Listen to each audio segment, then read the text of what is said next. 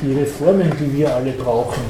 Der hiesige Finanzminister sagt, ja, man darf es den Griechen nicht leicht machen, weil die müssen die Reformen, die wir schon hatten und weiter haben werden, die müssen die erst recht machen. Diese sogenannten Reform steht ja heutzutage für Senkung des Lebensstandards in verschiedensten Bereichen. Das ist die Art und Weise, wie man als normaler Mensch am Erfolg des Euro beteiligt ist. Das ist das Unangenehme. Und die Konkurrenzperspektive, man möchte dem Dollar Konkurrenz machen, damit nicht die Welt Dollar dominiert ist. Ja, wenn die Dollar und Euro dominiert ist, dann liefern sich die zwei Währungen einen heftigen Konkurrenzkampf und die Billigkeit des jeweiligen Arbeitsvolkes, die, die niedrigen Arbeitslöhne, das ist in dem Fall die entscheidende Waffe. Plus die Überbevölkerung, die dabei rauskommt, nicht nur in Griechenland, sondern auch im restlichen Europa. Also gesagt, ja, wenn man viel Geld hat, ist man mit dem Euro sicher gut bedient. Wenn man wenig Geld hat, dann kann man auf die Art und Weise zum Euro beitragen. Die Mehrheit der Amerikaner hat ja auch nichts davon. Hat zwar die arme Flagge vor dem Haus, Nutznießer ist es halt die berühmte Klassenfrage und die imperialistische Frage, aber das ist wieder ein anderer. Aber ich möchte jetzt auch noch zu der Frage, mich ist jetzt ein bisschen überrascht, muss ich sagen. Ne? Weil solange die Weltwirtschaft so ist, wie sie ist, kann man doch den Euro auch Mann, auch als positiv sehen. Das Teuflische liegt im Wörtchen Mann. Ne? Wir reden über Griechenland. Ne? Und das ist ja gerade, und das darüber ist als Referat gegangen, durchexerziert worden. Die ganze Zeit sagen die Politiker das. Dafür, dass der Euro stark ist, dafür, dass alle auf den Euro vertrauen, ist es unbedingt dort notwendig, dass der Mindestlohn gesenkt wird, dass die Pensionen gekürzt werden, dass all diese Maßnahmen gesetzt werden, die eben genau zu der Verarmung dort führen. Im Namen der Stärke des Euros, wo ja ausgeführt worden ist, das soll man schon ernst nehmen, genau dafür ist es. Also dann zum sagen, na irgendwie kann man, ja, dass es welche nicht gibt, die das Interesse am Euro haben, ist ja richtig. Die Regierungsmannschaften haben das, weil das ihr Mittel in der Durchsetzung auf der Welt ist und die sogar hin bis zur Bevölkerung sagen, naja, darin erwarten wir unser erfolgreiches Mittel für uns. Das ist doch der Fehler. Das wird einer gerade die ganze Zeit vorexerziert, was das heißt. Ja? Und wo das gerade gemacht wird, zum sagen, der Euro, da kann man schon auch Nutzen sehen. Dann wäre als nächster Schritt jetzt, da irgendwie zu diskutieren, an wen denken sie nicht. Die Bevölkerung da unten gerade sicher nicht. nicht? Die kriegt ja gerade nur vorexerziert, dass für die Stärke des Euros ihre Verarmung notwendig ist. Wobei ich also schon glaube, dass vielleicht doch einige jetzt, also auch jetzt sagen wir mal in der linken Bewegung in Europa ein wenig erwachen und vielleicht draufkommen oder sehen, dass die Europäische Union insgesamt an und für sich ein Konstrukt ist, das ja nicht geschaffen worden ist, um irgendwie den Menschen zu dienen, sondern es dient nach wie vor den Banken und es ist eine kapitalistische Konstruktion sobald man Mitglied der EU ist, mit dem Zeitpunkt hat auch Griechenland also den letzten Funken an Souveränität abgegeben, so wie Österreich, so wie viele andere Länder auch. Es ist ein kapitalistisches Konstrukt. Und also zu glauben, jetzt nur weil, eine linke Regierung in Griechenland an die Macht gekommen ist, oder vielleicht auch Linke in Spanien an die Macht kommen, aber dadurch ändert sich jetzt grundsätzlich diese Struktur und das System, das ist, glaube ich, also die Hoffnung ist vergebens. Also ich hoffe, dass also auch auf der Ebene der Gewerkschaften, also ich bin also Linksblock-Sekretär im ÖGB, äh, dass man da also viel eher zum Schluss kommt, dass man hier also auch gemeinsam agieren muss, aber keine Illusionen haben darf in die, Konstruktion der EU. Und natürlich geht es da nicht ums Retten von Griechenland oder ums Retten von uns oder sonst wem, sondern da geht es darum, dass die Gewinne in die Höhe gehen sollen und Deswegen auch überall diese Sparpakete, Privatisierungen, Liberalisierungen und so weiter, öffentliche Dienstleistungen zerschlagen. Aber zum Beispiel eine ganz banale Frage. Es gibt ja die Europäische Union, also die EU. Nehmen wir an, diese EU würde heißen Kapitalistische Demokratische Republik Europa das heißt, eine zentrale Regierung, in dem Moment würde ja Griechenland keine Schulden mehr haben. Dann hätte ja die Schulden Europa. Also das ganze Land. So einfach wäre es eigentlich. Ich meine, das ist jetzt eine banale, ich weiß nicht, ob das funktioniert, aber so stelle ich mir das vor, wieso da gibt es auf der einen Seite die EU, auf der anderen Seite gibt es die nationalen Parlamente, die schlussendlich eh nichts zum Sagen haben. Warum kann man das nicht so machen? So, ja gut. Und das ist einfach so in einem Land, wo schlechte Bedingungen herrschen, muss man halt das Geld dort hingeben. Und nicht mit Kredite die Leute unter Druck setzen. Das ist meine Meinung. Das beißt sich halt mit der real existierenden EU. Weil dort gibt es ausdrücklich den Grundsatz, dass es kein Bailout gibt, dass jeder Staat für seine Schulden selber gerade stehen muss. Und das wollen sie gerade am Griechenland nicht durchbrechen. Und der Einstieg, stellen wir uns doch irgendwas vor, ne? der ist halt insofern ein wenig wackelt.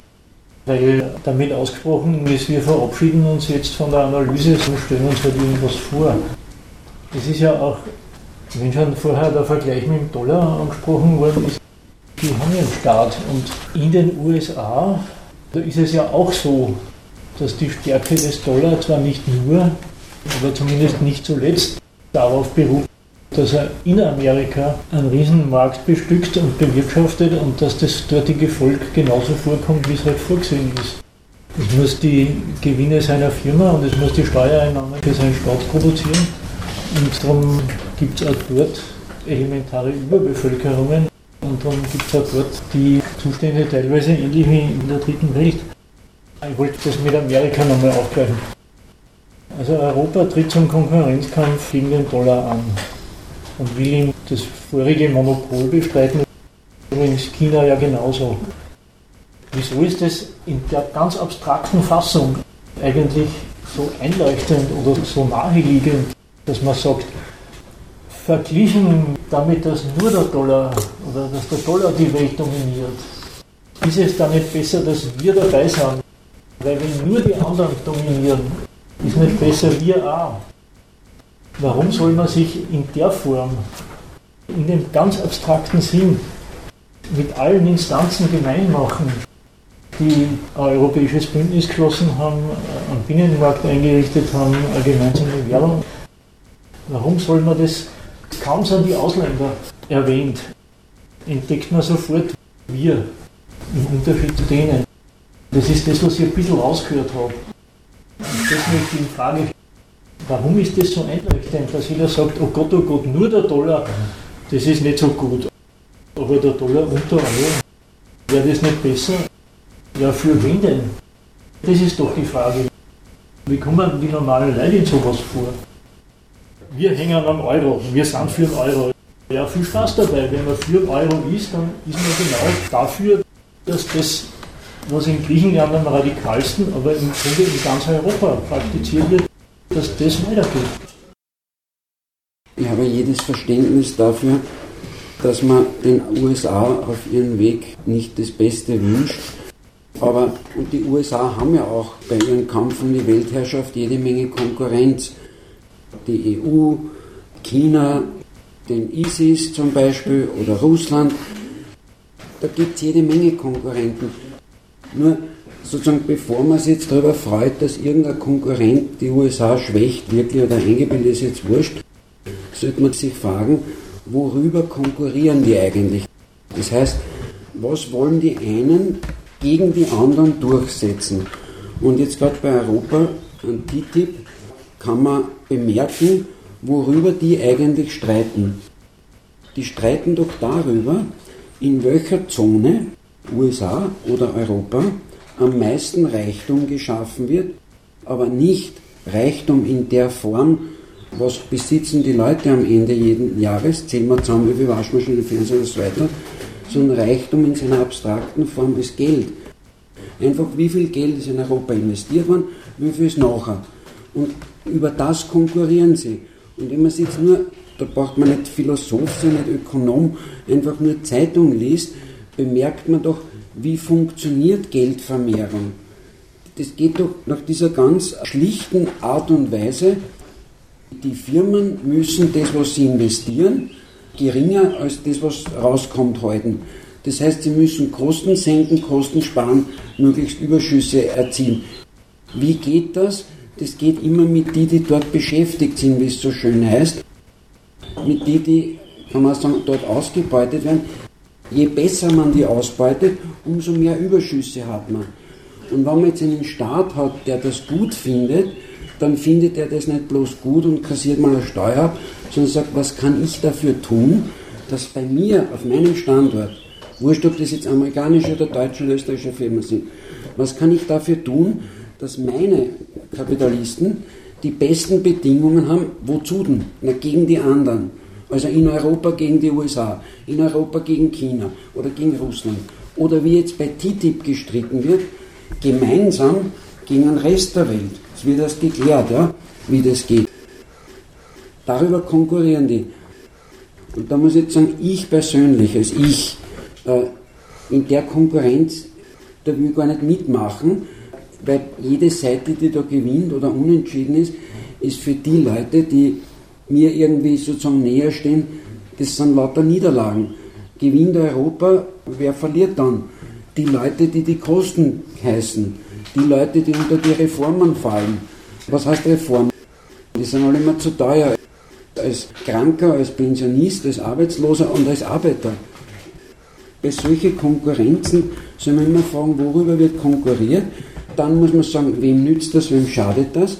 Und dann kann ich schon parteilich werden und sagen, die Konkurrenz beide einem Zweck dient, den ich für mich schädlich bin, habe ich leider beide zum Gegner. Es ist schlimm, dass man sozusagen beide da zum Gegner hat, aber äh, man braucht nicht verzweifeln beim Mitmachen, weil ja sozusagen noch blöder, weil warum soll ich beim Erfolg von Europa für einen Euro mitmachen? Da finde ich nichts Vernünftiges dran. Das ist es. Zum Thema, wer ist Gewinner in einem wirtschaftlichen Raum oder was, habe ich jetzt gerade herausgehört, wer ist Gewinner, der am erfolgreichsten ausgebeutet hat. Ne? Zum Zweiten sehe ich jetzt in dem, in dem Konstrukt der EU oder USA ja in Wahrheit nicht viel Unterschied. Weil, wenn man die USA anschaut, nicht, die haben genauso an, äh, Bundesstaaten, die lassen uns genauso verhungern oder was. Ich glaube, speziell im Norden oder was, so landwirtschaftliche Bundesstaaten oder was. Das ist ja im Prinzip nichts anderes als in der EU. Oder? Kontext unserer Debatte war halt auf der Kurier-Homepage und da bringt einen ein Inserat an, das heißt zerbricht der Euro. Das sieht man in Bezug auf den Dollar nicht. Und das ist tatsächlich eine andere Lage. Nicht? Die Empfehlung heißt, wenn man viel Geld hat, soll man die Anzeige anklicken und dann erfährt man, wie man Euro den eigenen in Sicherheit bringt. Keine Ahnung, ob es funktioniert, das ist ja wahrscheinlich nicht ganz meine Kragenweite, aber ist ja egal. Ne? Die Schicht, die jetzt gerade bereinigt wird, dass sich in Europa das durchsetzt, was bei der Euro-Einführung nicht gemacht wurde, ein einheitliches Kommando über Währung und Wirtschaft, das ist bei den Amis immer schon gelöst. Was mir noch aufgefallen ist, ist der Vergleich von Argentinien zu Griechenland zum Beispiel. Was mir in Griechenland im Gegensatz zu Argentinien ganz massiv auffällt, ist, dass in Argentinien eine breite Produktion stattfindet. Ne? Vielleicht werden sie nicht alles abdecken, aber im Gegensatz zu Griechenland, wo Olivenölsalat kann man nicht legen. Ne? Und das ist schon mal ein ganz ein wesentlicher Unterschied, warum Argentinien oder was mit seiner eigenen Währung, wurscht was auch immer, ob das jetzt Token ist oder was auch immer, aber die könnten ja innerstaatlich oder was ein bisschen agieren oder schlimmstenfalls abschotten und sie würden nicht verhungern. Im Gegensatz zu Griechenland, die verhungern ja. Ne? Die haben sich ja so abhängig gemacht von der europäischen Produktion, von der Weltproduktion, dass das in Griechenland ja gar nicht mehr geht. Ne? Und das sehe ich schon als großen Unterschied. Es soll da nicht unglaublich ins Detail gehen, der Vergleich. Es war nur der Hinweis, die haben eine Währung, genügt den, den argentinischen Ansprüchen nicht ja. mehr oder nicht. Das ist auch bei Argentinien der Witz, dass die argentinische Regierung, egal wer sie stellt gerade, die ist nicht damit zufrieden, wenn sie pleite ist, weil sie eh im Land noch vorwerken kann. Sondern das ist das Haupt- und Oberziel bei jeder dieser Regierungen, dass man wieder, wie das so schön heißt, auf den Kapitalmärkten auftreten kann und wieder international kreditwürdig ist. Weil die internationale Zahlungsfähigkeit, die ist halt nicht gegeben mit dem argentinischen Peso. Okay, ich gebe zu, es ist eine Vermutung oder was, aber dass die Produktion in Griechenland, das ist keine Vermutung, da ist praktisch nichts mehr. Ne? Und deswegen sehe ich auch diese Unterstellungen als sagen wir mal, pseudosozialistisches Projekt Griechenland oder Griechenland, Portugal, Spanien, Italien oder irgend sowas vollkommen absurd, weil innerhalb der EU ja sehr wohl dafür gesorgt wurde, dass diese Staaten nicht eigenständig existieren können. Ab vor dem Euro eigentlich schon. Ne?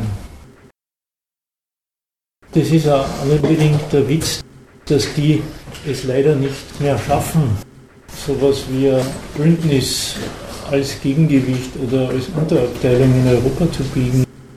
Ich glaube, sind Portugal, Spanien viel zu anspruchsvoll, als dass sie sich mit der Perspektive abfinden würden. Wenn wir uns mit Griechenland auf ein Backel haben, dann können wir uns wenigstens ernähren alle miteinander oder so ähnlich. Ja, der, dieser Anspruch ist nicht da. Aber das, was jetzt passiert in Griechenland, dass man jetzt Schulden bedient und Schulden macht, um Schulden zu bedienen oder was, das ist ja eine Perspektivlosigkeit. Wohin sollten das jetzt aus Sicht der Griechen, wohin sollten das da führen? Ne? Das ist ja auswegslos. Das hat mir jetzt ein Referat gefehlt. Perspektive, dass diese griechische Regierung ja irgendwie in ihrer Protesthaltung oder in ihrer Kampfesansage mit Wasser kocht. Ne? Weil in Wirklichkeit haben sie ja nicht ernsthaft vor, wie mir scheint, auszutreten. Ne? Ja, und dann wäre die nächste Frage, was würde passieren, auf welchem Niveau könnte sich Griechenland halten, wenn sie austreten würden? Nein, gar nicht mehr. Ja, dann wäre das, dass ich dann mit Tunesien vergleichen oder mit Algerien. Man kann alle Elendsgebiete mit vergleichen. Was die Perspektiven betrifft, die eine Antwort schon gekommen, das wird woanders entschieden. Erstens, das sind die Perspektiven für Griechenland. Was passiert, wenn sie austreten, wenn sie das ernstlich machen? Das weiß kein Mensch, weil eines ist klar, da ist Griechenland von einem am anderen zahlungsunfähig. Dann muss der griechische Staat die Banken zusperren, dann sind alle Guthaben stillgelegt. Alles das, was die Bevölkerung bis dahin nicht abgehoben hat, einmal existiert. Wenn die neues Geld einführen, will es im Ausland keiner haben und dann steht alles zur Debatte. Da soll man nicht glauben, da geht der Binnenmarkt weiter wie bisher, nur wird in Griechenland wieder mit der Drachme gezahlt. Man weiß es nicht. Das ist ein Umbruch. Wie gesagt, die kokettieren ein bisschen dadurch, vielleicht finanziert uns Putin, aber das glauben sie offenbar selber nicht. Und es ist ja die Frage, ob sich Russland sowas überhaupt antun würde. Das war der Vergleich mit Jugoslawien. Die hatten in dem Sinne eine Perspektive. Die wollten der EU in den Arsch kriechen. Okay, das haben sie gemacht und das haben sie erfolgreich gemacht.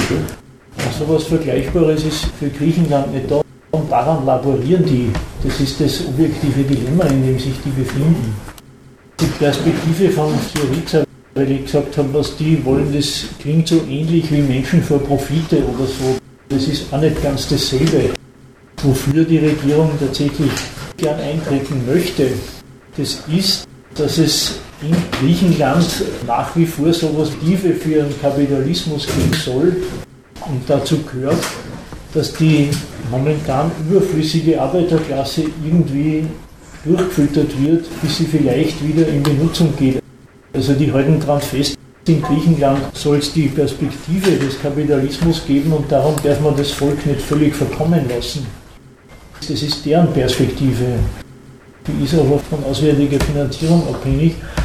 Und was in Griechenland tatsächlich passiert, das ist streckenweise schon so etwas wie eine Rückabwicklung der Klassengesellschaft oder so. Wie es erst einmal in Griechenland war, im vorigen Jahrhundert. So Damals gerade Marx gelesen, nicht Kapital gelesen und studiert und so. Und da hat man gemerkt, damals war auf den Inseln die sogenannte ursprüngliche Akkumulation noch gar nicht richtig durchgezogen. Ursprüngliche Akkumulation im Sinn von die Trennung der Produzenten von den Produktionsmitteln, klassischen Kapital, die Vertreibung des Landvolks von Grund und Boden heißt es. Da war die Bevölkerung, das waren Kleinbauern, nicht? da hat einer sein Olivenhain gehabt, vielleicht ein bisschen Weinbau, in der Kooperative abgefüllt, nicht wegen einem Sozialismus, sondern weil es halt allein nicht geht als, als Einzelunternehmer.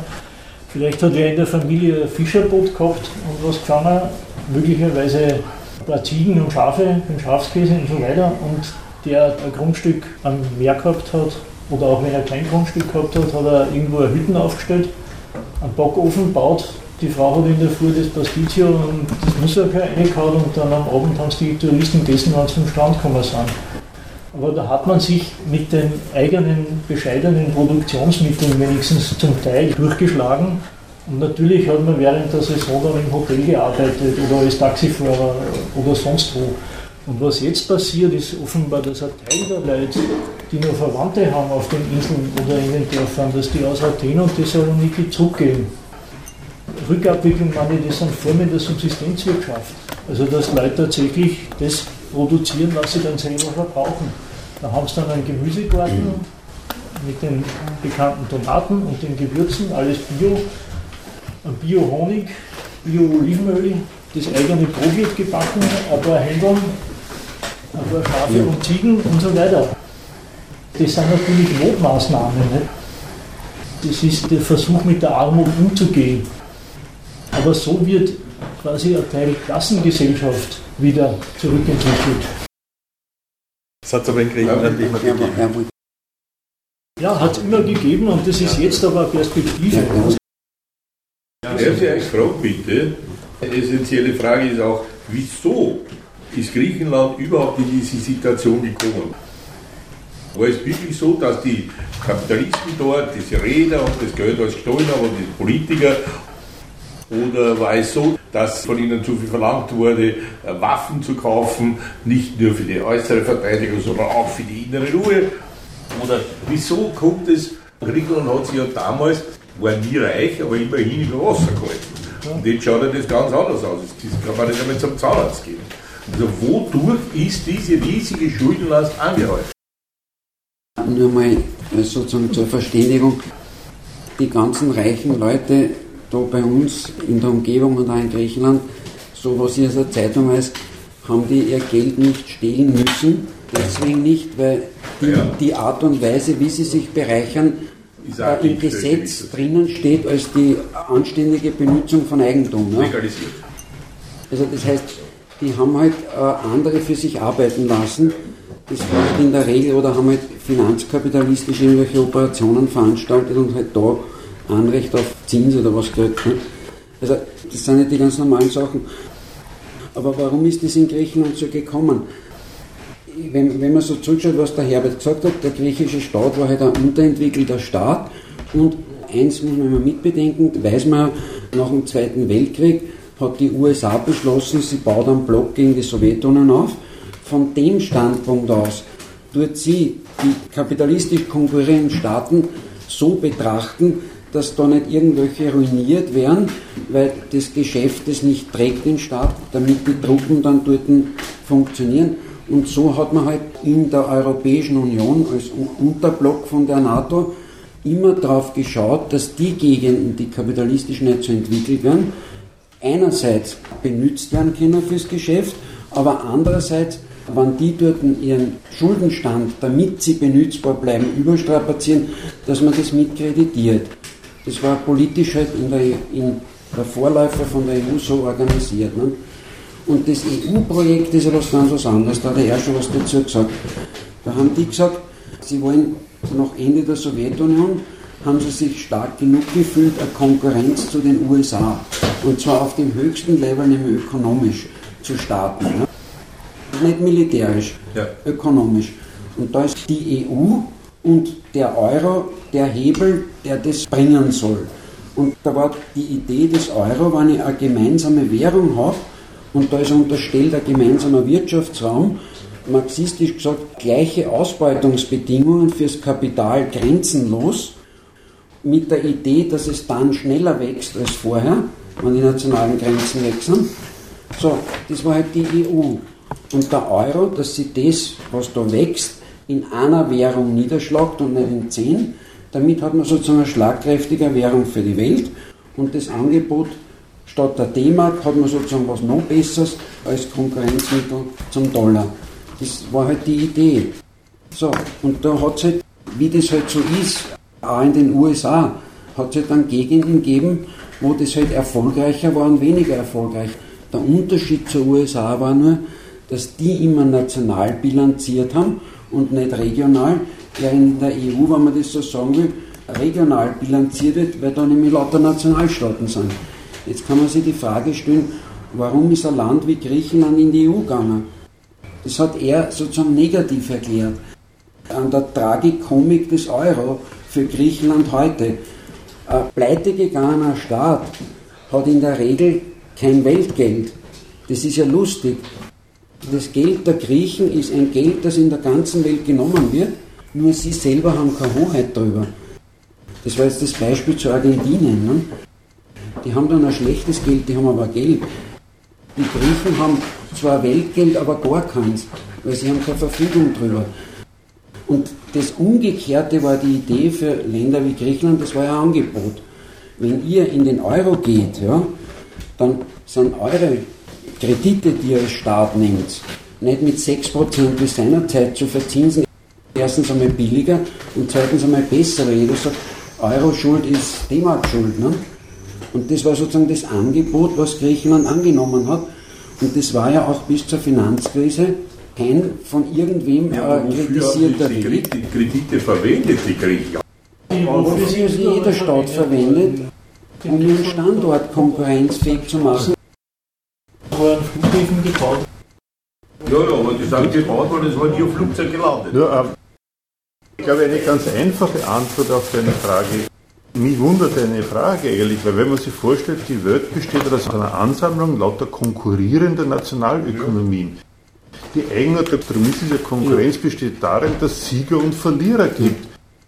Da sind halt die Griechen, nicht zufällig, aber diejenigen, die auf der Verliererseite sind. Es ist doch nicht so, dass alle in der Konkurrenz der nationalen Ökonomien erfolgreich sind. Ist es doch in der Regel umgekehrt. Wo sind die erfolgreichen Staaten auf der Welt? Das sind doch ganz wenige. Also es ist doch gar nicht so verwunderlich. Wir reden seit fünf Jahren den Mund fußlig in Variationen des einen Themas. Wieso ist das so einleuchtend, dass man immer gleich fragt, was ist denn schiefgegangen? Warum fragt denn niemand, was, was ist dort gegangen oder was ist dort gelaufen? Woher weiß man denn, dass da was schiefgegangen ist? So, weil es Pleite sind. Ja gut, andererseits, Pleiten gehören doch dazu. Darüber ist man doch im Verlauf der Finanzkrise rauf und runter informiert worden, dass Staatspleiten regelmäßig sind, dass Zusammenbrüche, Währungszusammenbrüche, dass ganze Volkswirtschaften den Bach runtergehen, dass das dazugehört. Und, Meine Fragen und, waren ja auch und, provokant. ja, ich weiß schon, aber dann provoziere den, den nächsten. Äh, in Irland ist man angeblich aus der Krise heraus. Dann wurde man darüber informiert. Das liegt daran, naja, die, die Hauptpartner sind die USA und Großbritannien und dort ist die Wirtschaft im Anfang. Soll ich jetzt Griechenland die geografische Lage vorwerfen oder was? Äh, Ein positives Beispiel ist, unter drei Anführungszeichen jetzt, nicht klar, ist Ungarn. Der erste europäische Staat war bekanntlich Ungarn, der pleite war. Die waren 2008 richtig pleite, nämlich genauso zahlungsunfähig. Die wurden vom IWF weiter kreditiert mit den üblichen Bedingungen. Aus dem hat dieser Orban seine Wahlkampagne gemacht. Der ist dann zwei Jahre später gewählt worden und seither bestätigt worden. Und Ungarn, im Unterschied zu Griechenland, hat es geschafft, wie das so schön heißt, hat wieder Zutritt zu den Finanzmärkten. Das Programm war so ähnlich wie in Griechenland. In Ungarn sind die Leute ausgepresst worden. Mehrwertsteuersatz der höchste in Europa. Die Orban-Regierung hat Steuern erfunden, noch und nöcher. Mindestlohn und Pension will man lieber nicht fragen. Orban-kritische Zeitungen schreiben, dass nur in einem Land in Europa die Armut schneller wächst als in Ungarn und das ist Griechenland. Aber jetzt kommt erst der Unterschied. Der Ungar darf insofern stolz auf sich sein, er wird von Ungarn für Ungarn verordnet. Der Grieche wird von Europa für Europa verordnet. Und Ungarn ist wieder kreditwürdig, aber genau mit dem Programm, das in Griechenland die Konkursverwaltung ist. Was, auch hier, was haben die Ungarn richtig gemacht? Sollen wir es fragen? Sollen wir das, das so Man vorhin zum Beispiel, sie haben ein eigenes Geld. Sie haben einen Diktator. Das ist das, was, warum sie einschätzbar sind. Orban ist demokratisch gewählt. Ich meine, er hat da gerade was Entscheidendes gesagt, was wirklich der Unterschied ist und was, wo, ich meine, wo man bei Syriza mal weitermachen kann, was das Sympathische oder nicht Sympathische an denen ist. In Ungarn haben die Leute zu ihrer Verarmung für die Nation die Stellung, die muss man nicht haben, es gibt da Leute, die sie nicht haben, die Stellung, na gut, das ist ja für Ungarn, ja, und das merkt man daran, dass wir zum Beispiel nicht im Euro sind oder so, ja. Okay, kann man sagen, das ist für die Leute, die die Opfer bringen, keine vernünftige Position, weil ihr Schaden ist der Nutzen der Nation. Da könnte man sich fragen, ob man nicht für irgendwas anderes als die Nation arbeiten sollte oder sein sollte. Okay. In Griechenland ist einmal eins ganz sicher. Dort führt das Euro-Regime zu dieser Verarmung. Das haben nicht die griechische Regierung erfunden, auch nicht die Vorgängerregierung. Ich will jetzt nicht wiederholen, das hat er eher erklärt, wie das geht. Die war jetzt sozusagen nur mehr der Exekutor dieses EU-Stabilitätsprogramms und die ganze Aufgabe, die der griechischen Regierung zugekommen ist und auch dann von der neuen verlangt wird, ist, sie soll beweisen, und zwar nicht, dass sie irgendwas macht, wo dann unten rauskommt, in 20 Jahren die Schulden zahlt. Sie soll beweisen, dass sie keinen Souveränitätsvorbehalt gegen irgendwas hat, wo in Brüssel beschlossen wird, das halten wir für ein gutes Signal an die Finanzmärkte, dass der Euro das höchste in der Zone ist. Dagegen soll es nichts haben. Und da gab es jetzt eine Opposition, wo ich meine, es ist nicht verwunderlich, dass eine sehr rechte Partei mit einer sehr linken dort sie innerhalb von Stunden zu einer Koalition gefunden hat, nämlich über eine Gemeinsamkeit, so unterschiedlich sie dann in der Sichtweise der Politik sind. Nämlich, Griechenland soll vom Griechen regiert werden und nicht vom Ausland diktiert. Das ist der Vorgängerregierung vorgeworfen worden, mit was weiß ich wie viel Prozent abgewählt. So, und jetzt ist die Frage, und da komme ich auf dich zurück, weil du gesagt hast, was soll Griechenland machen? So Fragen, da würde ich extrem vorsichtig sein. Was soll Griechenland oder die griechische Regierung machen? Da würde ich mich fragen, erstens, was wollen die? Soll man da mitmachen? Was geht dort oder was geht nicht? Zum Beispiel Syriza, ich habe mich sehr damit beschäftigt und dank Günter Jauch hat man den Varoufakis deutsch übersetzt, im Fernsehen äh, lange Zeit gehört.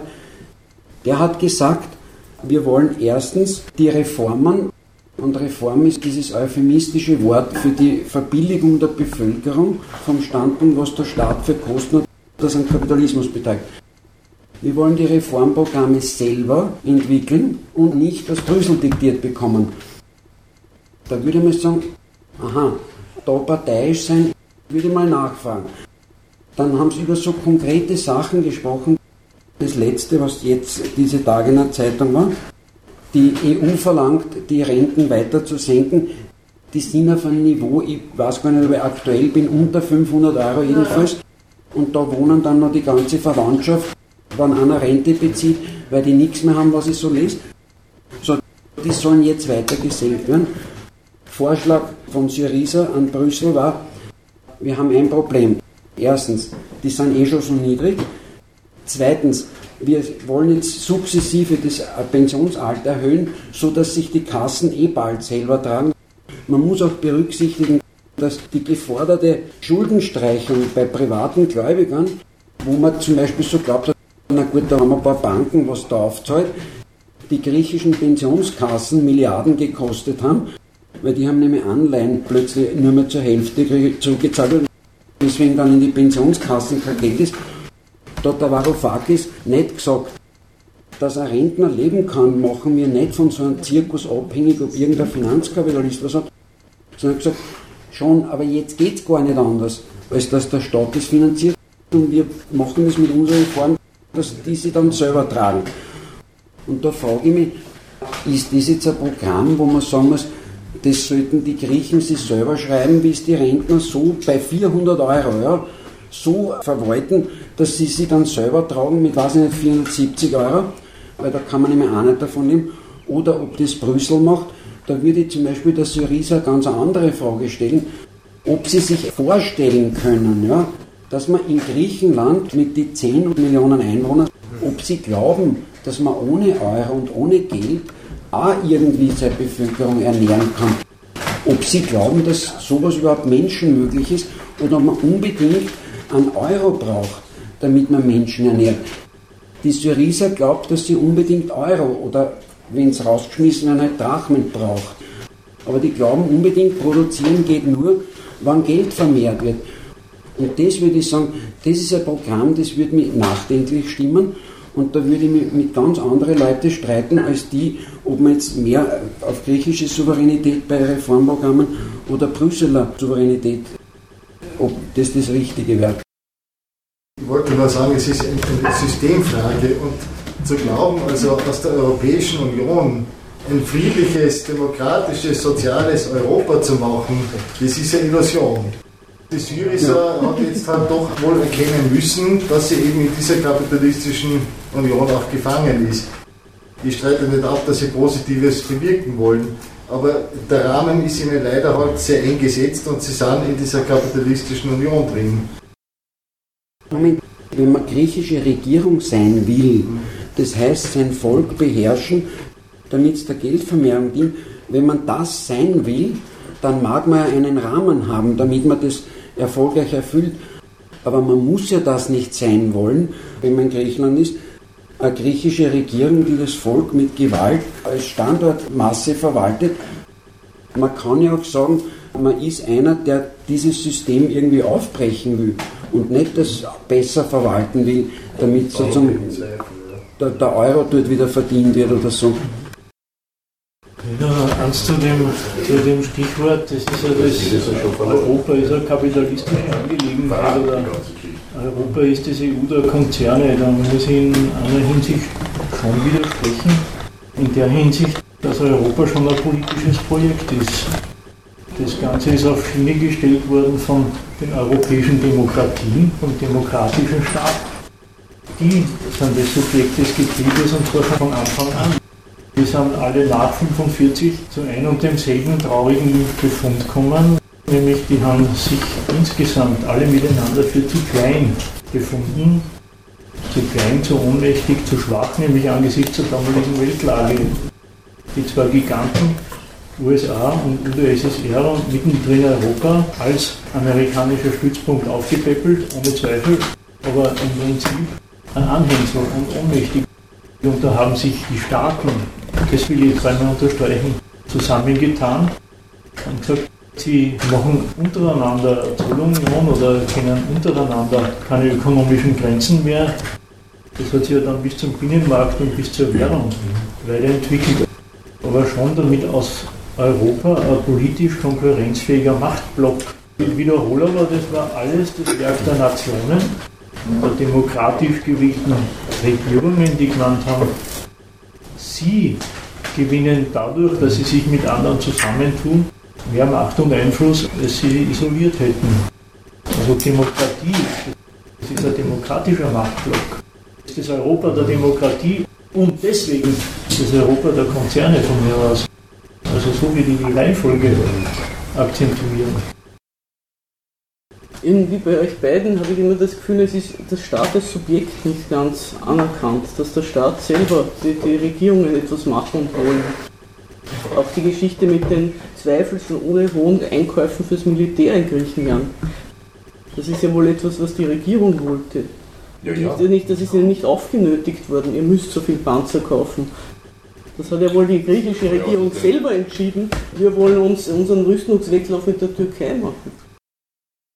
Naja, also das ist ja schwer verifizierbar, muss man sagen, weil dass die Waffen exportierenden Länder natürlich Interesse gehabt haben, dass sie Waffen exportieren. Die Waschmaschinen exportieren Länder. Was ist mit denen? Im Ernst, wenn man jetzt sagt, die Griechen haben so viel Panzer gekauft, ja. weil die Rüstungsproduzenten und ihre Länder sie sozusagen dazu genötigt haben. Ja? Dann sagt man, der Grund ist, warum damit die ein Geschäft machen. Ne? Jetzt frage ich mich, Geschäft macht man auch mit Waschmaschinen oder so irgendwas. Da könnte die griechische Regierung genauso eine Million Waschmaschinen gekauft haben und dann verschenkt haben, weil die Länder, die Waschmaschinen, also was weiß ich, Slowenien, Italien, großer Waschmaschinenproduzent, die hätten dann einen Druck ausüben können und sagen, kauft die Waschmaschinen und verschenkt das an eure Pensionisten, die jetzt eh nur 450 Euro geben, der Witz ist, wenn man den Staat rausstreicht und sagt, der ist nur mehr der Exekutor, damit die ein Geschäft machen, da kommt nie raus, dass die dann Waffen kaufen. Da könnten sie Waschmaschinen kaufen, Gummibären oder was weiß ich, da könnten sie alles schlichtweg kaufen. Und die Kapitalisten, das weiß da auch jeder, das sind da überhaupt keine sturen Gebrauchswertfanatiker, die produzieren alles, wenn man ihnen bezahlt. Das heißt, die würden sagen, na nix kann bauen, sondern bauen wir Autos und verschenkt die Autos an eure Leute oder an die Soldaten, wenn sie mit dem Auto spazieren fahren, haben sie was davon. Da streicht sich nämlich der Zweck dieser Panzer raus. Und der Witz ist schon, der griechische Staat war der Meinung, das kann man als Grieche kritisieren, dass er sich unbedingt erstens gegen die Russen aufstellen muss und zweitens speziell auch noch gegen die Türken. Ja. Da würde ich als Grieche meinen Staat darüber kritisieren, warum ich gegen Türken oder Russen einen Großteil meines Nationalreichtums und meines Lebens stellen muss. Wiederholen wir mal unseren Stehsatz in der Beziehung und dann jetzt nochmal zurück Griechenland. Der demokratische Staat lebt vom Kapital und vom Kapitalismus. Alles das, was ein demokratischer Staat an Steuern einnimmt, und dann Lehrer, Ärzte, Kindergärtnerinnen, also das Gute bezahlt, alles das unterstellt, dass die Kapitalisten, die Konzerne ihr Geschäft richtig machen und deswegen Gewinne machen und dafür Arbeiter einstellen. Nur wenn das geht, wenn das Geschäft geht, kann es besteuert werden. Und nur dann hat der demokratische Staat Einnahmen und deswegen ist jeder demokratische Staat fürs Geschäft. Aber das will ich einfach einmal so gesagt haben als Gegenposition. Der hängt nicht am Gegenstand der Konzerne, sondern der fördert aus blanken nationalen Egoismus die Kapitalistenklasse, wo es nur geht. Das ist selbstverständlich. Der ist dazu da, der Staat, dass er die Kapitalistenklasse fördert. Ich meine, das ist eh kein Geheimnis. Na, dann ist es gut. Was ganz anderes fragen. In euren Augen, also gegen Standpunkt, ja, wie links ist denn die Syriza für euch? Ist nicht so, dass die eigentlich gar nicht hätten machen dürfen, also an die Regierung kommen? Ist nicht ein, sowieso ein Konzept gewesen, das zum Scheitern verurteilt ist?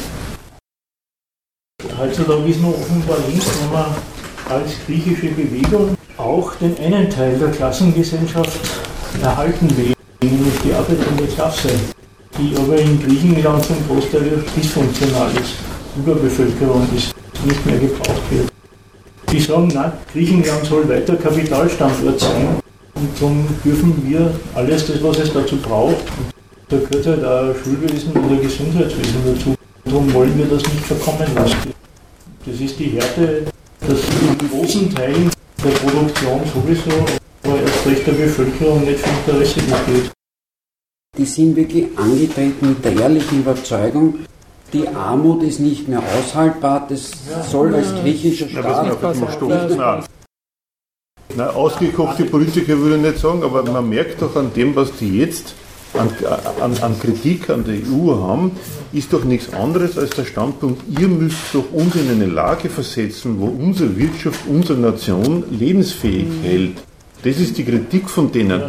So von dem Standpunkt aus ist ihnen aufgefallen, bei ihnen gibt es einen Haufen Leute, die haben noch nicht einmal eine Arbeit. Die lassen sich noch nicht einmal ausnutzen für unseren nationalen Erfolg. Und da kann man sagen, das ist doch interessant, dass sowas halt erst links eingeordnet wird. Falls es eine Einigung gibt, meine, sollte man darauf aufpassen, worauf sich geeinigt wird. Nach Lage der Dinge definiert Deutschland und Europa das Ganze als Aufstand. Das heißt, die werden bei jeder Einigung Wert darauf legen, dass das deutlich als Diktat kenntlich ist. Das andere ist, im Unterschied zu einer Firma soll Griechenland ja nicht zusperren. Und auch an ein paar Staatsfunktionen in Griechenland besteht in Europa sehr wohl Interesse. Da braucht es Ordnung und da braucht es Bewachung der Grenzen, damit nicht das Mittelmeer noch durchlässiger wird. Und vielleicht noch ein paar so Geschichten. Es ist halt die Frage, wie weit Syriza das als Überleben der Nation akzeptiert oder zu sehen gewillt ist. Wenn ein paar Staatsfunktionen überleben, die für Europa wichtig sind und alles, was vom griechischen Standpunkt aus darüber hinausgeht, auf das geschissen ist. Die Einigung ist ja möglich. Dann wollte ich auch noch eins loswerden. Die Demokratie hat es wieder einmal geschafft und hat die wesentlichen Bedingungen für den Faschismus erzeugt. Denkt dran, was man aus den 30er Jahren hört. Es gibt eine Massenarbeitslosigkeit, die Wirtschaft ist kaputt, es gibt keine gescheite Währung, so wie die damalige kaputte Ding. Also alles das, was man so gehört hat, die Arbeitslosen und so und die Zerrüttung und so weiter. Das deutsche Volk hat sich halt in den 30er Jahren und die Zinsknechtschaft im Ausland gegenüber nicht zu vergessen, man hängt am Gängelbank die Regierung der ausländischen Kreditgeber. Das deutsche Volk hat sich in den 30er Jahren zugetraut, das leidige Problem im Ausland durch eine kriegerische Neuordnung Europas zu lösen. So etwas ist in Griechenland nicht abzusehen. Das ist fast klar. Aber ansonsten muss man sagen, das, was man in diesen von mir aus als simplifizierten Fassungen gelernt hat, wie konnte es dazu kommen, warum waren die Nazis erfolgreich? Dann kommen wir über die Arbeitslosen. Die Liste ist ziemlich da. Nicht? Voraussetzungen des Faschismus, schauen wir nach, Hackerl, Hackerl, Hackerl. Das war der erste, die Demokratie hat es wieder einmal geschafft. Aber andererseits, wie willst du diese Masse von Arbeiter in Arbeit bringen in Griechenland? Wie soll das funktionieren? Warum sollen wir das wollen, dass wir Millionen Arbeitslose in Arbeit stellen? Was heißt in Arbeit stellen? Dass wir irgendeinen Kapitalisten finden, der die ausbeutet, weil sonst verhungern. Warum haben wir, warum soll man sich nicht nach einer Alternative umschauen, ob sich Menschen auch ernähren können, ohne dass sie für Geldvermehrung arbeiten? Wenn du in der Verlegenheit bist und mit Leid über sowas streitst, dann würde ich die Frage zurückweisen. Wir entdecken wieder einmal, was das für ein Scheißsystem ist. Nämlich, dass in dem System es nicht so ist, dass sich die Wirtschaft von mir aus das produzieren, das Herstellen von Gütern, nach dem richtet, was die Leute brauchen, sondern umgekehrt.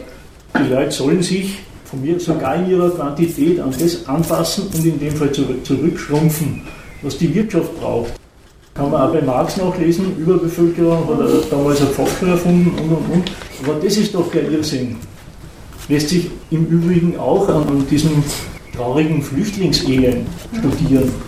Es ist sogar denen, die sagen, nehmen wir sie auf, sogar denen ist klar und selbstverständlich, wenn welche bleiben dürfen, dann sind das dauerhafte Betreuungsfälle, weil einfach nicht absehbar ist, wie die Leute irgendwie sich nützlich machen könnten. Weil es in der Gesellschaft überhaupt nicht darum geht, dass es Bedürfnisse gibt, und dann sollen die, die welche haben, halt was produzieren, damit sie sie befriedigen. Sondern umgekehrt. Da gibt es die Wirtschaft, die hat ihre Konjunkturen, ihre Gesetzmäßigkeiten und die Leute müssen sie an das anpassen, dass sie nicht gebraucht werden. Das ist die Härte und nicht, was würdest du tun? Naja, ja, also ich würde mich aufregen. Das das würde die Bedürfnisse werden auch künstlich erzeugt. Da werden irgendwelche Bedürfnisse erzeugt, die die Leute nachrennen. Das Bedürfnis, sich zu ernähren, ist nicht erzeugt, oder? Da sind wir uns klar. Ja, aber dass auch dieses Bedürfnis nur so befriedigt werden kann, dass man ein Geld dafür hinlegt, das ist aber schon klar. Und das ist aber gerade der Zustand, den wir kritisieren und nicht sagen, wie kann man Leute in Arbeit setzen, damit sie dann ein Geld kriegen, damit sie sich ihr Essen kaufen. Ja, aber das ist die erste Stufe zu den anderen. Es ist doch ein bisschen absurd, wenn du gerade in der Situation, wo wir über Griechenland reden, dass gerade in der Situation dir einfällt, die Bedürfnisse würden den Leuten eingeredet. Schau dir die Leute in Griechenland an. Man kann von denen viel sagen. Eingeredete Bedürfnisse haben die, glaube ich, dort nicht. Naja, aber es war ja der Argument. Die andere Seite ist so, schon die Art und Weise, wie die Frage von dir gestellt ist, finde ich verkehrt. Weil du fragst, wie kann man die Leute in Arbeit bringen? Das Problem gibt es doch überhaupt nicht. Die wahre Frage Frage müsste doch sein, wie kann man die Leute versorgen und nicht, wie kann man das Arbeiten schaffen. Ja, die, dann hast du doch die Antwort wie, auf die Frage, wie kann man die Leute in Arbeit bringen, die heißt gar nicht. Ah, auch wieder bei Griechenland haben wir gesagt, es, wär, es, wär, es, wär, es ging irgendwie um das Problem, die Leute in Arbeit zu bringen. Halten wir mal dort fest, dass dort gerade massenweise Leute ja Arbeit gehabt haben beim Stadt und alle da rausgeflogen sind. Und da wäre jetzt einmal zu klären, ja warum? Weil sie ausgestellt hat, dass die Arbeit, die die leisten, für das, wofür es die Arbeit nur gibt, nicht taugt. Das ist an denen jetzt gerade durchexerziert worden. Da wird ja gerade vorgeführt, Arbeit, die nicht dazu dient, dem Kapital Gewinn zu versprechen, die findet nicht statt. Und die Arbeit wünschen sie die Leute, eine andere gibt es nicht. Wobei, also ein paar Beschäftigte, um das, also nicht, dass man jetzt glaubt, alle Griechen sind arbeitslos. Ganze ist es ja nicht, das sind tausende Griechen natürlich einmal in Beschäftigung. Noch? Der Wahnsinn ist ja nur, dass die auch schwer darunter leiden, wenn man denen sämtliche Kollektivvertragsmöglichkeiten und und und hat alles hinunterfährt im Augenblick. Ja. Aber es gibt also ja schon noch ein paar Beschäftigte, dass man also das nicht ganz, ganz aus den Augen verliert. Ja, wofür Sonst bin ich eher dafür, dass wir gleich in die kommunistische Etappe übergehen und also diesen Scheiß mit Geldwirtschaft abschaffen. Das, das glaube ich nicht ganz, wenn es jetzt für Arbeitsplätze kämpft. Das, das finde ich eher einen gangbaren Weg. Aber bei dem mit Arbeitsplätzen, meine, das, das sollte man wirklich würdigen, was da jetzt schnell gesagt worden ist. Erstens einmal muss man sagen, es gibt viele Leute, die ohne Arbeit leben können. Die haben nämlich Eigentum und das lassen sie wirken und zwar ganz legal, da ist nichts Diebstahl. Die müssen überhaupt nichts arbeiten. Also deswegen, ohne Arbeit kann man nicht leben oder jeder Mensch braucht einen Arbeitsplatz, das stimmt zum Beispiel gar nicht. System habe ich Die, die einen Arbeitsplatz brauchen, sind eher die Blöden da in der Ordnung, weil die kriegen ja nur an, wenn sie für irgendwem, der sein Eigentum wirken lässt, Geld vermehren. So, und wie vermehren die ihr Geld, indem sie die Leute halt besser ausbeuten als die Konkurrenz? Das wissen wir alle, nur daraus ergibt sich eine Notwendigkeit, die nicht mehr alle wissen wollen, nämlich diese Arbeit die schaut erstens einmal so aus, wofür sie da ist, nämlich sie muss sie lohnen für den Besitzer und zweitens, von der gibt es immer nur so viel, wie die lohnend finden und da gibt es zwei Sachen, die ganz komisch wirken auf diese, die das brauchen. Erstens, je effektiver sie die ausbeuten, umso weniger brauchen sie von denen. Und zweitens, je effektiver sie sind, umso mehr verlieren andere ihre Arbeit, weil es die Konkurrenten aus dem Feld schlagen.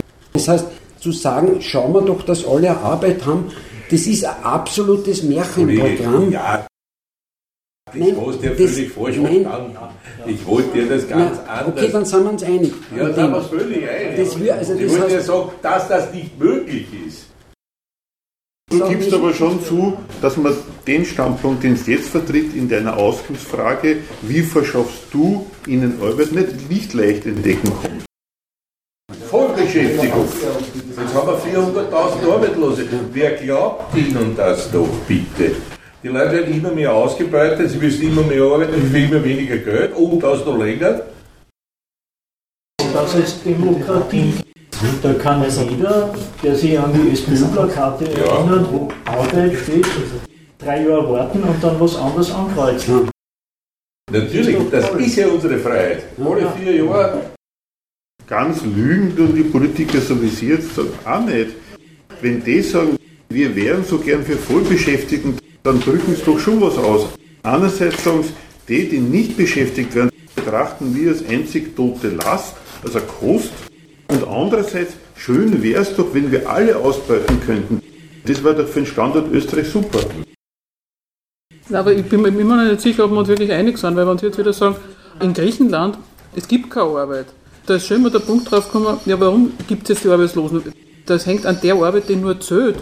Der andere Punkt, dass man sagt, also bitte, es gibt jede Menge Leute, die arbeiten wollen, es gibt die Maschinen, arbeiten im vernünftigen Sinn, aber Job nur, aber dafür gibt es die Maschinen nicht. Und die, die es gegeben hat, die ihre Betriebe weiterführen, die haben rechtliche Probleme mit Eigentum etc. Ja? Also dafür gibt es das nicht. Es gibt keine Arbeit, halten wir schon einmal fest. Es gibt die lohnende Beschäftigung für die nicht und darum sind sie arbeitslos. Dann heißt es ja noch lange nicht, dass es überhaupt keine gibt. Wenn ich sage, es gibt keine Arbeit, das ist potenziell so, dass eben ein großer Teil der Bevölkerung keine Arbeit hat und eben mit mindestens auskommen. Und daher muss sich das System ändern.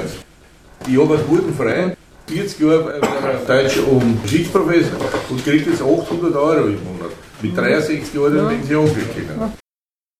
Ja, aber das ist doch wieder das, was, was er gesagt hat vorher, wenn ich diese Zustände anschaue ist doch dann erst das Problem, wie kann ich den Leuten eine Versorgung garantieren und nicht, wie kann ich ihnen eine Arbeit verschaffen.